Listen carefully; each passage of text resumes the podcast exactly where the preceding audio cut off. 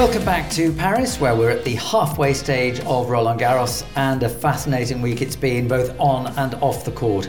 I'm Chris Bowers, and joining me is my fellow Radio Roland Garros commentator, Eleanor Preston.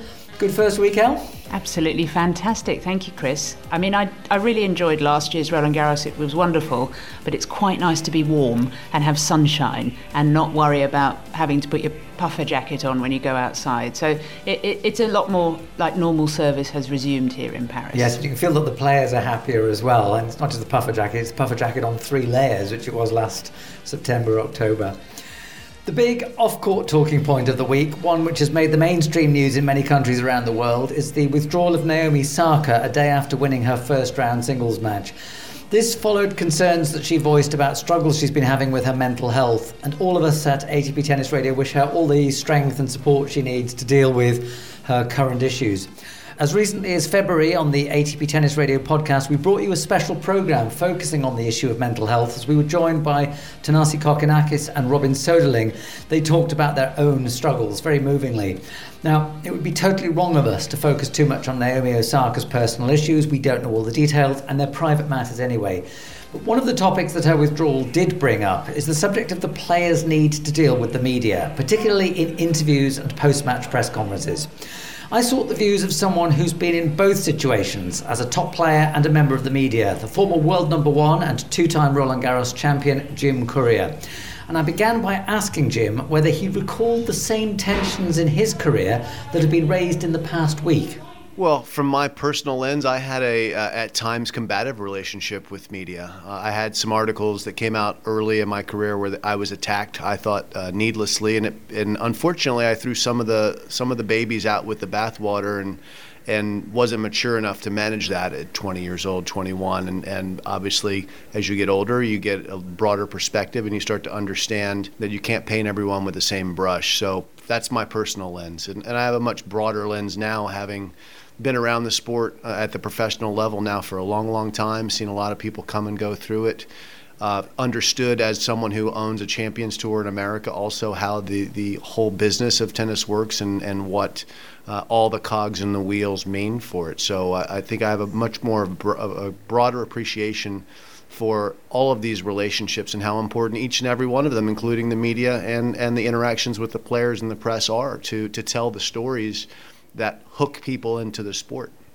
Which begs the question then do we need to encourage both the players and the media to have a more constructive relationship? Or when the media is always chasing a story that will maybe do tennis good in terms of exposure, but maybe tough on players, is that just something that the players have to suck up? Well, Chris, I, I think as you and I were just discussing off air, there there are there are different types of relationships with different types of media, and, and everyone that comes into this sphere from a media lens has their job and, and they have their need to fulfill their obligations. But there are different types of, of media. They're, they're the media writers like yourself who follow the sport year round, who the players know and they trust and they know that you understand their scenario because you've been following it. And, and then you oftentimes have people who write for uh, the New York Daily News, and their only assignment on tennis is the U.S. Open, and they come into that with the lens of speaking to a broad sports audience and trying to educate them, and they don't know if a player's been struggling or going through ups and downs um, to the degree that someone like yourself will. So it, it, there's not the trust levels. The questions aren't as detailed or as relevant. But it is also part of broadening the audience too. So it, it's not necessarily perfect, but it is something that that still needs to happen for tennis, I think, to reach a broader audience. And the players clearly benefit from that. And yet, when they show aptitude for hitting a tennis ball backwards and forwards across a net, they don't automatically choose to be public figures whose every word is hung off by the media. So, how do we encourage the players to feel less threatened by both one-on-one interviews and also the the theatre-like press conference, which has clearly raised issues this week in terms of mental health. Well, the idea that I've had for quite some time now, as far as educating the young players before they have leverage, before they have the ability to say no to a lot of things. When players come onto the tour, myself included, we'd all give our left arm to be in a press conference because that means we've done something. That means we're on the tour, we're in the show. I think that as part of your education as a tennis player, if I was Andrea Gaudenzi, I would say, okay, when you make it into the main draw as an ATP player for a tournament, for each of your first seven tournaments that you qualify for, whether it's a wild card or direct entry if you win challengers or however you get in, every time you play in a tour event, the first seven times, the next tour event you go to, you owe a service day to that tour on one of your off days. And you need to go sit at the transportation desk and pick up the phone and shadow the people who take those calls, understand how transport works.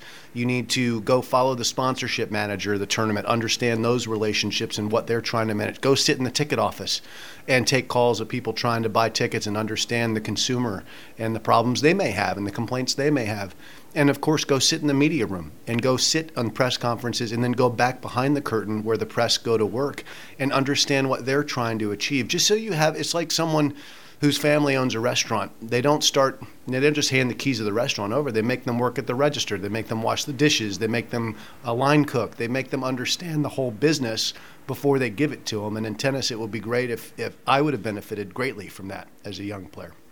But they do in their younger days in a restaurant, to continue that particular mm-hmm. analogy. And Roger Federer has told the story about how not only was he a ball boy at the Basel tournament, but his mother was responsible for the badges. So mm-hmm. he had an understanding from an early age. Should that perhaps not happen at junior level rather than when a player is already winning tournaments?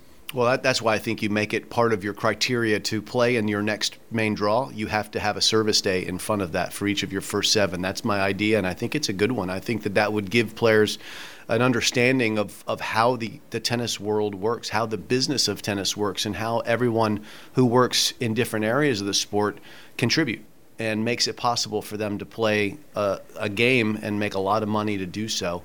Um, not everyone will catch on that, but it, I think it could help soften a little bit the edges around what can sometimes be an antagonistic relationship between some players and, and media. It happens at times that there are, are certain aspects of the media that are, are, are trying to get clicks and they are trying to create a story and they are trying to kick up the hornet's nest and see what flies out. And, and for players who, uh, again, speaking through my own lens, uh, are oftentimes very immature as they come out onto the tour, and they don't really have a handle on on uh, what happens outside of their own little personal space.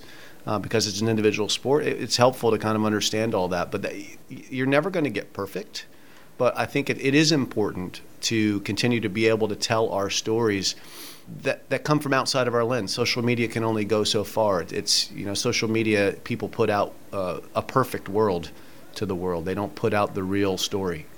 It's interesting you should say that because a lot of the focus this week has been on whether the the press, the media are hostile towards players. And yet, a, an issue that was raised a couple of weeks ago on social media, as it happens, by the veteran writer and historian Richard Evans, was that actually the players need the media to know them better because it's a much harder job to write a, a derogatory story about a player if you actually know that player. Now, he's, he's not saying you should go back to the days when he would have dinner with John Newcombe and Rod Laver or visit Lew Hoad's place in Spain, but that actually we've gone too far the other way, that the, the media and the players need to meet a little bit more often just so that the, the media is fairer to the players. Do you see anything in that? Well, I think the relationships do matter, and I think there's, there's much more context when you spend more time around people people. I, I don't know that it will be plausible in this day and age, given the the team. Certainly not in COVID times. Maybe once we get past COVID times and, and we're able to mingle more freely in general, that'll be possible. Um, but I do think that's why the stories that come from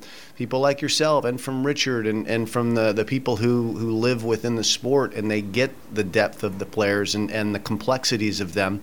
They're much more nuanced, the stories, and they're not as black and white, and, and they tend to, to hang a little better than than the stories for the from the people who are just doing their jobs. Their editor tells them go cover tennis this week, and they're just doing their best. If you had me go cover badminton or go cover Formula One, I couldn't begin to tell you with any depth of what's happening on television the way that I can in tennis because, frankly, and this and this is the truth all of us up here on, on Broadcaster Row, we're reading all the stories that the writers are writing and learning more about the players too. Even though we may have access to the players, you find out more about their off court uh, situations through through the deep profile stories where players do give time uh, to someone who will take the time to explore that because we we don't get a lot of one-on-one interviews away from the fans, also where you can really go deep with players and find out more. But you always gain more insight when you get time with them. And how do you do that in, a, in an era with COVID where it's impossible? It's tough. COVID's obviously difficult, but do you ever speak to 20 year old players uh, uh, on the subject of, of, of, media or anything else? And or what did the 30 year old Jim Courier say to youngsters based on what the 20 year old Jim Courier didn't know? My time as a Davis Cup captain, I had access to not just the players playing on the U.S. team, but also our practice partners, which were always the young, promising players coming up. And, and we did spend time with them. Jay Berger was, was my assistant coach for much of that time, Robbie Ginepri as well. So we had experienced people around that would make a point with these players to say, listen, it's important for you to understand this relationship. You, you won't like always um, going. It's a part of your job that sometimes is a nuisance, especially when you lose.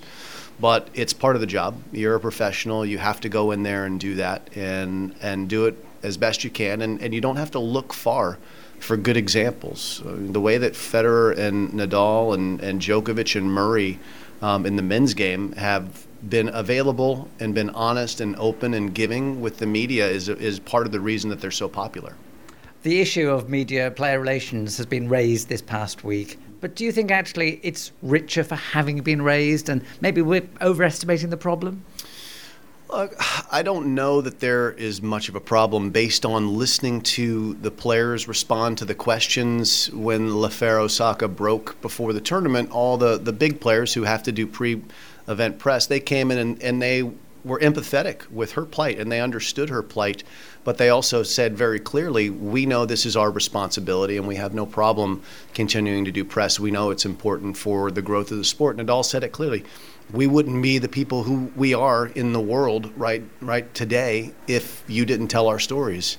And while you know the matches happen on the court and they're almost always televised, there's a depth to the to the, these people who are com, uh, the combatants that we get through these stories that we just can't get from watching them hit forehands and backhands. The views of the ever thoughtful and candid Jim Courier, who's in Paris commentating for two television stations, the Tennis Channel in America and the British station ITV. Eleanor Preston, some interesting ideas there. Anything particular from Jim strike a chord? I think what's interesting to me is is just how much we as a sport need to serve our players in helping equip them, I think, from a very early age. We've been lucky enough in, in my company, the Amelia Group, to help Tennis Europe, who run the Tennis Europe Junior Tour for 16 and unders, with as comprehensive as possible an education program.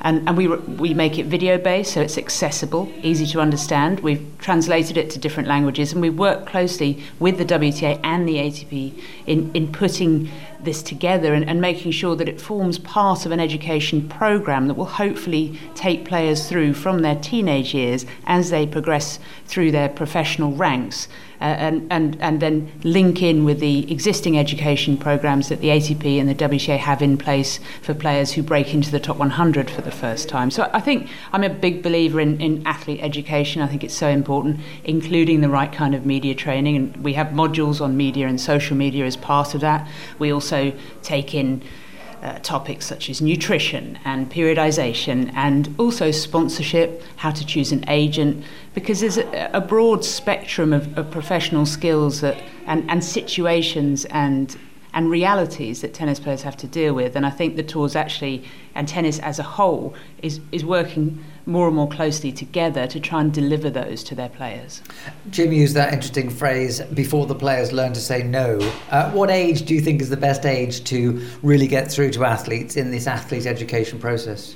I think the idea, the ideal actually, is to is to see it as a process. You know, when you and I go to school, went to school, it's a very long time ago in both of our cases, but you know, we were treated as a as a human beings on a journey and, and you start with your elementary education, and then that's supplemented by your high school education and on to higher education. And I think the concept behind the Tennis Europe Junior School is actually the same idea that you start with a basic education and understanding, you know, basic concepts in some cases in simple, understandable, accessible language, and then as players progress, the, edu- the next stage of education picks up on what they've learned already and builds on that knowledge and hopefully complements the experiences that they're having as fledgling professionals.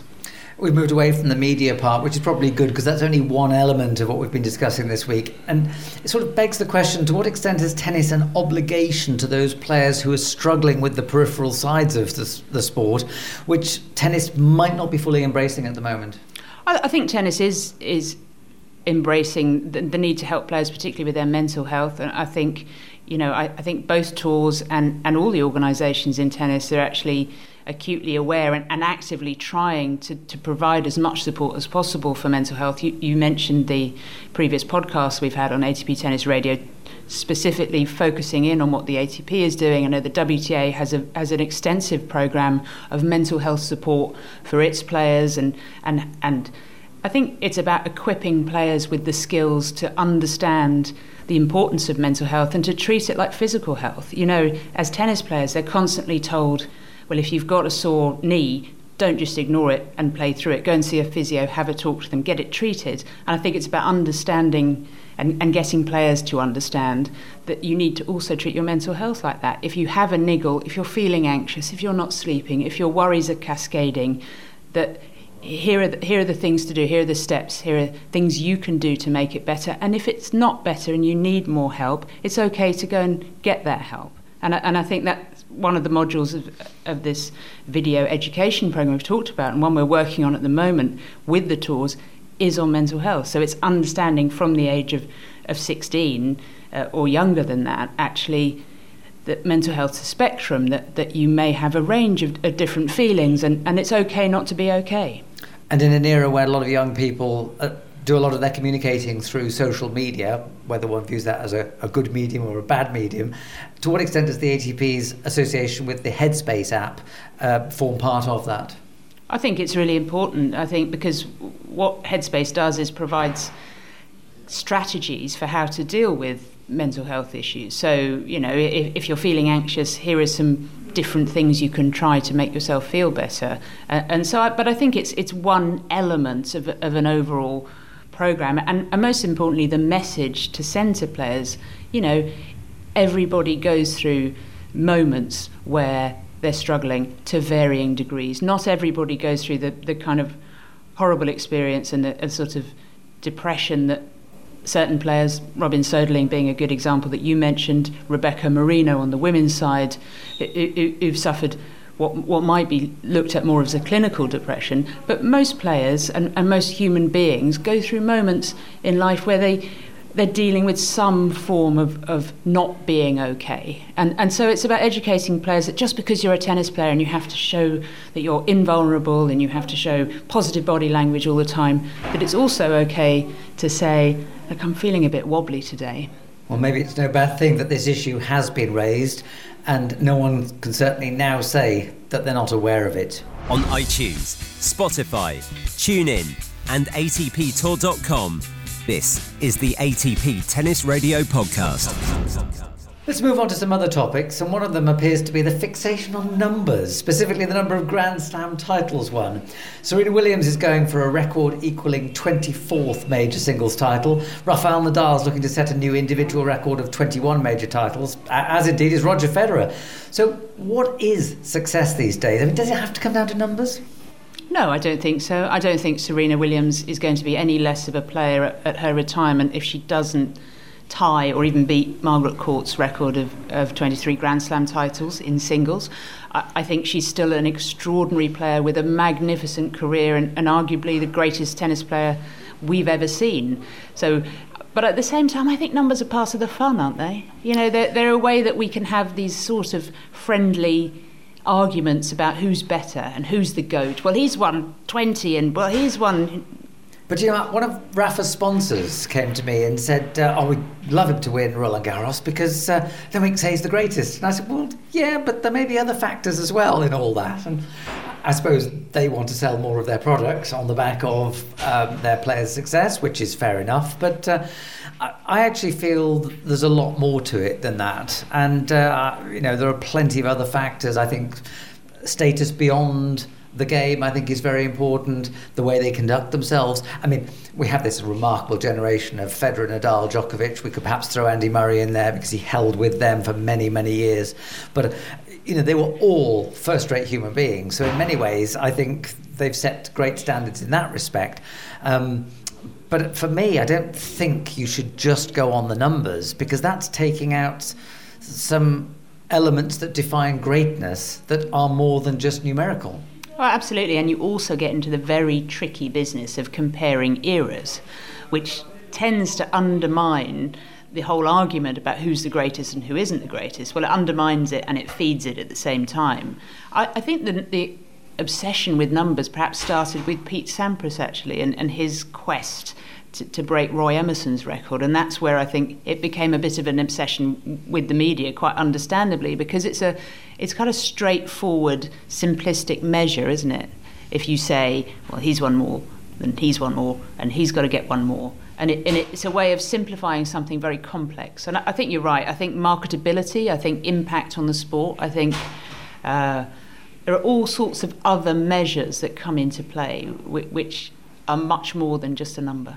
I mean, it's a subject that I've discussed. Forgive me mentioning my own book, but you know, my biography of Roger Federer. The whole of the last chapter is given out, uh, given over to discussing, you know, what criteria can you throw in? It's meant to stimulate discussion in the tennis club bar or the wherever one discusses tennis matters.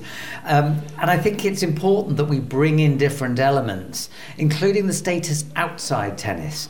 I mean, if you go around the world and you mention um, Roger Federer, Rafael Nadal, Novak Djokovic, Serena Williams. How much does that actually score with people outside tennis? And in a way, Serena Williams has perhaps achieved as much as Billie Jean King did, not so much for women's tennis, but for uh, breaking down racial barriers, given the change that's come across um, not just women's tennis, but the whole of tennis since she and Venus broke onto the circuit.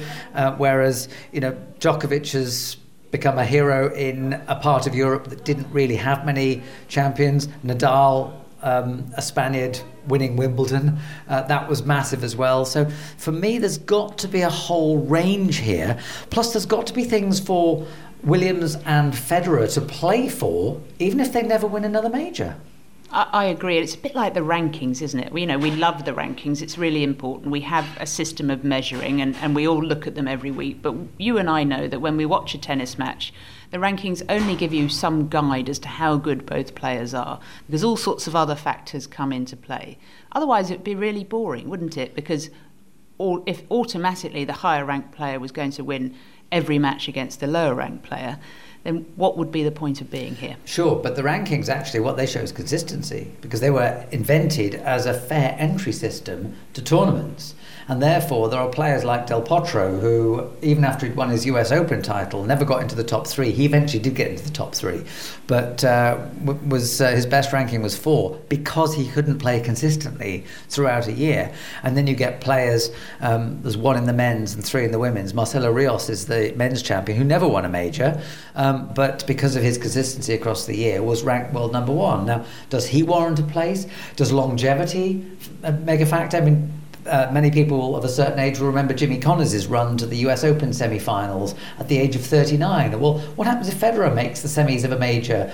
Um, you know, it would be, it would add to the legend, and therefore you could make out the case that anybody, you know, of the group we've been talking about is the greatest of all time without them necessarily having won the most Grand Slam titles.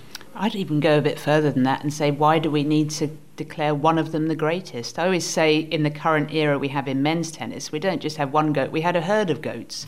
And aren't we lucky? Yeah. And, and sometimes comparison can be the thief of joy, can't it? Absolutely. We're so busy comparing them, but actually, what we should be celebrating is that we have in Djokovic, Nadal, and Federer in particular these three different personalities different styles of tennis, different ways of being, coming from different places, and actually that is much better than just having one single unassailable goat that nobody can argue about. On that very positive note, we'll move on to another topic. And this year we've had the first scheduled night matches at Roland Garros. Um, it's been hard to judge how good they've been because with the immense bad fortune of coinciding with the curfews.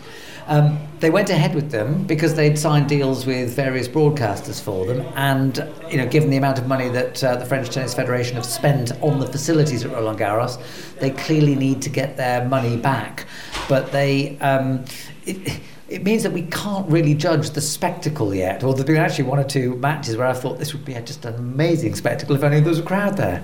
We all know that, that tennis is is blessed in the, in some of the amazing night match atmospheres it can create. U.S. Open, Australian Open, even matches that go before the 11 p.m. curfew at Wimbledon, where everybody knows you're under time pressure, and and, and that actually creates an, an extra buzz around the place. And I'm sure we will get that here. I'm sure we'll get that here in the latter stages of next week, once people are allowed in. Hopefully, if things progress as, as they have been here in France.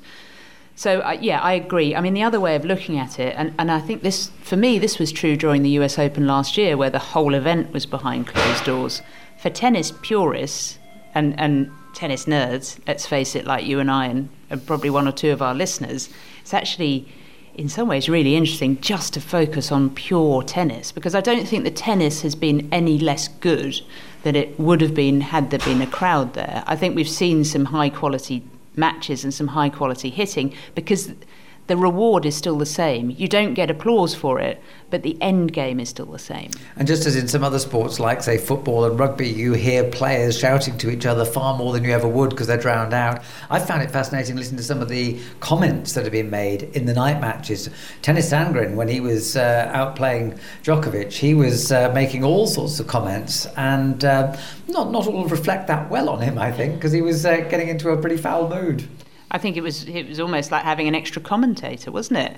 Just a constant commentary on the match. And I really actually enjoyed some hearing more clearly some of the discussions with the umpires, and not necessarily arguments, but but Roger Federer got into a conversation with the umpire. Uh, in his second round match, about uh, talking about uh, because he was warned for taking a little bit too much time, and, and he explained very reasonably and, and, not in an argumentative way at all that actually he was coming back to the tour after a long break and he wasn't used to the COVID protocols of having to cross the court to go and fetch his towel. And, and we wouldn't have known that because we probably wouldn't have heard what Federer and the umpire were saying to each other. And that's a whole insight into the experience of, of Federer coming back, which we wouldn't have had otherwise. Do you think that the night session is going to very quickly, when, when there's crowds allowed in, to become a, a tradition of Roland Garros? Absolutely. I think in normal times you walk around Paris in the evening and there are you know, full tables outside bistros and, and people chatting to each other. And I think the night matches will take on some of that Parisian nightlife atmosphere. And I, I absolutely think they will become celebrated and, and part of the tradition. And, you know, we know that each of the slams has their own personality, has their own atmosphere, and the night matches are true of that as well. And I think we will see you know, a, a, warmth, and, and also the French crowd does love to get involved. Can you imagine a you know a fifth set in a night match here with a French player, and you know a line call goes against them or something happens? I mean, it's going to be absolutely fantastic. Well, we look forward to that. Hopefully, from next year when the crowds come back, that we have to be patient with the uh, the progress of the pandemic. You're listening to the ATP Tennis Radio podcast with Eleanor Preston and me, Chris Bowers. Coming up next, we'll take a look at some of the potential talking points and players to look out for in week two of Roland Garros. You're listening to the ATP Tennis Radio Podcast. Available on iTunes, Spotify, TuneIn, and ATPTour.com. Let's have a look ahead to the second week of Roland Garros now. Uh, slightly difficult for us to do so because we're recording this after the first seven days of the tournament, and you never know who might have gone out by the time some people get to listen to this. But who's impressed you in the first week and why? Well, I'm going to stick my neck out and say uh, Mr. Djokovic has played rather well. Mr. Nadal, I don't know if you're aware of his work, he's got some form here on the clay. But yes, I mean, without being flippant, I think Nadal in particular is looking fairly terrifying. Um, as of today, we've just seen him play Cameron Norrie, who, who played reasonably well and was made to look as though he was playing quite badly. Uh, and there's the history of tennis here at Roland Garros in particular is littered with people who are probably felt like Cameron Norrie is feeling right now. Um, he's got Jannik Sinner next, so we'll see this. It doesn't get any easier from here on in. I mean, I think we've seen some surprise elements. I think Alexander Zverev actually is playing very well. Um, the, the person I think most of the focus is away from the big three, if you like, is on Stefanos Tsitsipas, who, who I think has played very well, a very high standard. He's maintained the standard that he set actually throughout this year. He's very much the informed player of the season, I would say. And I think he's played in quite a controlled way in which he's he's actually lifted his game and lifted his level of emotional commitment when he's needed to, but the rest of the time, actually, he's been fairly contained, and I've, I've been impressed with him.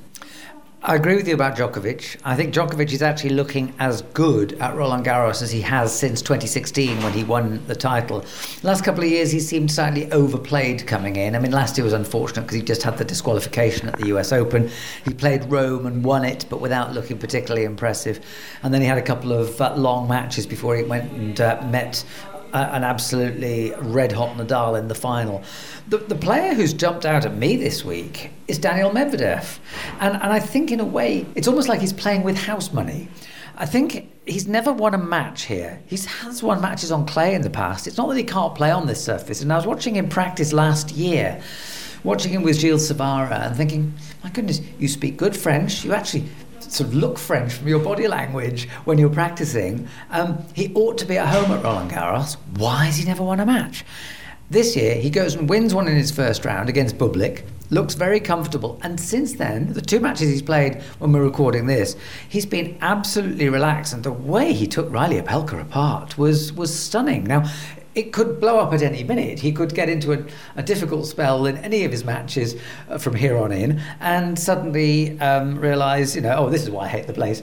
But actually, his encore interview after the uh, after the Opelka match was wonderful. He was spoken, spoken really fluent, idiomatic French, getting into a bit of banter with Fabrice Santoro.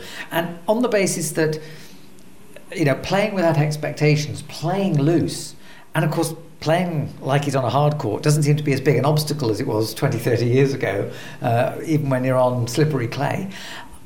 I just think we shouldn't write him off. And if he hits Tsitsipas in the quarterfinals, that could be wonderful. I definitely wouldn't write him off. I think the conditions have helped him a bit. It's hotter this year, as, as we've said.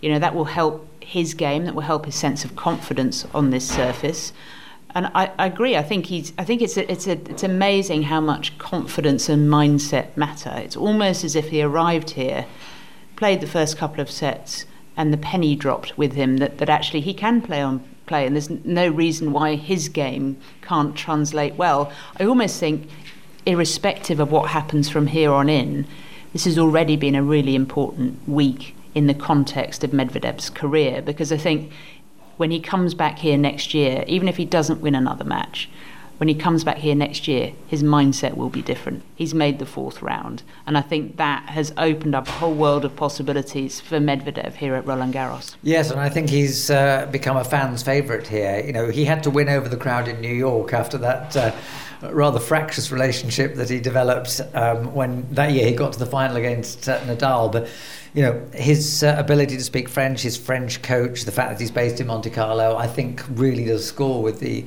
the Paris crowd. Um, I still, I still feel we're waiting for our first really pulsating match. There are two matches from the first week that stand out for me. One was the Battle of the Italians, um, Cecchinato and Musetti, and I'm so pleased to see Musetti doing well because I find him such an exciting player. And it was interesting that although that was a little like a piece of the Foro Italico at uh, Roland Garros. Um, the, most of the fans were very much for Musetti, who I think is the player with the, the broader game. And I just think what, whatever happens to him for the rest of this tournament, he has really got something out of this. And the other match was the five setter that uh, Alejandro Davidovich Fokina won over Casper Ruud. For a start, I didn't expect it. I thought Ruud would win that one, especially after he took the second and fourth sets emphatically. And the first, third, and fifth were won by Davidovich Fokina on real marathon sets. But I also think it shows not only something of the coming of age of Davidovich Fokina, but also the fact that playing slightly fewer matches in the run up to Roland Garros can sometimes be an advantage. I'm beginning to wonder whether Casper Ruud might have slightly overplayed. Well, I think it, it, it, can happen. It can happen particularly to players on their way up as they try and work out how to fit their schedule. Some players like to play a lot of matches, some players prefer to have a bit more rest going into slams, and, and, and maybe Casper Ruud is still trying to work out what suits him. And, you know, for these players, and Musetti is, is a, another example of this every time they step onto a court at this stage of their career, it's a learning experience. It, it's part of their development. It's another step forward, even if it feels like a step back because they don't win a match. It's actually a step forward, and, and they're absorbing everything that, that is going on around them. And, and I agree. I think Musetti's got a lovely game. I'm not surprised he's a crowd favourite because he's got a very pure game that, that's easy on the eye. We mentioned the Italians. Um, I suppose we ought to mention the French as well. The French have had such a good program. They've got such a good setup at Roland Garros, which is their national tennis centre, and yet they're going through one of those slight slumps. And for the first time in the Open era, they didn't have a player in either men's or women's singles in the third round. Do you think they're doing something wrong, or do you think that this is just the fluctuations that inevitably come with a highly competitive individual sport? I think it's a fluctuation. I think the other thing that's happening in men's tennis in France is that you have an extraordinarily talented group of players of a particular era who are reaching the end of their careers. I'm thinking, of course, of Jo-Wilfried Tsonga, uh, Richard Gasquet, who is you know in the twilight of his career, Gaël Monfils, obviously, Gilles Simon, and, and, and that group of all of a similar age are all reaching the point of no return at the same time and and it's taking a while perhaps for the younger players to come up behind them i think also probably that, that at Roland Garros, the French fans, in some ways, have been spoiled by the French success that's happened here. I mean, we always have to remember that in any Grand Slam, a proportion of the home players are wildcards, which means that they're playing hugely above themselves. And I think you know, in, in order to achieve. So any match they win should be considered a bonus, not a right. I'm thinking, of course, of someone like Hugo Gaston, who, who really lit up Roland Garros last year, and, and he was wonderful to watch, but he was not expected to win the matches he was winning. He wasn't expected to, to, to be the star of the tournament. So there's that as well. You're going to get great years, and you're going to get years where the results are a little bit more disappointing. And in terms of the culmination of the tournament next weekend, what do you think would be the best outcome, both for men's tennis and for Roland Garros? Nadal winning a 14th uh, Roland Garros title and a 20, 21st major, or someone new coming through to take the title, or Djokovic beating him in the semi finals, or, or what, what do you think would be good for men's tennis? I actually think all of those outcomes would be fine for men's tennis because I, I think you have to accept whatever tennis throws at you. And, and, and I think all of those things are worth celebrating in different ways. I think somebody new breaking through, even if it's to reach a final, you know, would be interesting and a talking point and, and would mark a breakthrough for them and, and, and for the sport. At the same time, you know, the current golden period that we've been in with men's tennis, with Nadal and, and Djokovic and Federer, isn't going to be around forever. If we get, you know, one of those three through to the final, we should celebrate that because it's it's a limited offer that we must take up to be able to watch these players at the peak of their powers in a Grand Slam final. And yet, I remember the women's final of 1999, where we had almost like a clash of two eras when Graf played Hingis, 12 years between them. Hingis at the top of her powers, but Graf also back. And that was something very, very special, both as a tennis match and as a piece of theatre. And I wonder whether one of Federer, Nadal, Djokovic, and it's likely to be Nadal or Djokovic, against Tsitsipas or Medvedev would be one of those sort of intergenerational contests that would provide us with a both a great final and also something that would be fascinating to discuss in years to come, um, given that you do have two different generations reaching their peak. I think if we get a tenth of the drama that was in that 1999 final, I will be absolutely delighted as a spectator because um, although Martina Hingis may not remember it with great fondness, it was it was actually an extraordinary occasion was, yes. and, a, and, a, moment of, of tennis history that obviously we're still talking about now. I mean, I think with Tsitsipas in particular, Medvedev obviously has been a finalist at Grand Slam level. For Tsitsipas to make a final, I think that would be a big moment for our sport. I think obviously that would be a huge moment for him, and I think it's well within the possibilities. I just have a sense that the best match of the tournament could be a Djokovic Nadal semi final. I'm thinking back to 2013 when they played a five setter, 9 7 in the fifth after Djokovic had led 4 1 with a double break. Um, anything remotely approaching that would be wonderful. And I think they may have to start that in the day session and just run it all the way through to the night session and possibly book in a sort of post midnight session as well. Which would have to be without fans because the latest the curfew will go to is 11 o'clock at night. Eleanor, thank you very much indeed. Don't forget you can hear Eleanor Preston and me on the live Radio Roland Garros channel, which is being rebroadcast on ATP Tennis Radio, available via the listen button on atptour.com. That's top right on the ATP website homepage, or through the TuneIn Radio app. I'll be back next week for the podcast that rounds up events from Roland Garros, as well as looking ahead to the grass court season. I'm Chris Bowers. Thank you for listening and enjoy the tennis. Thank you.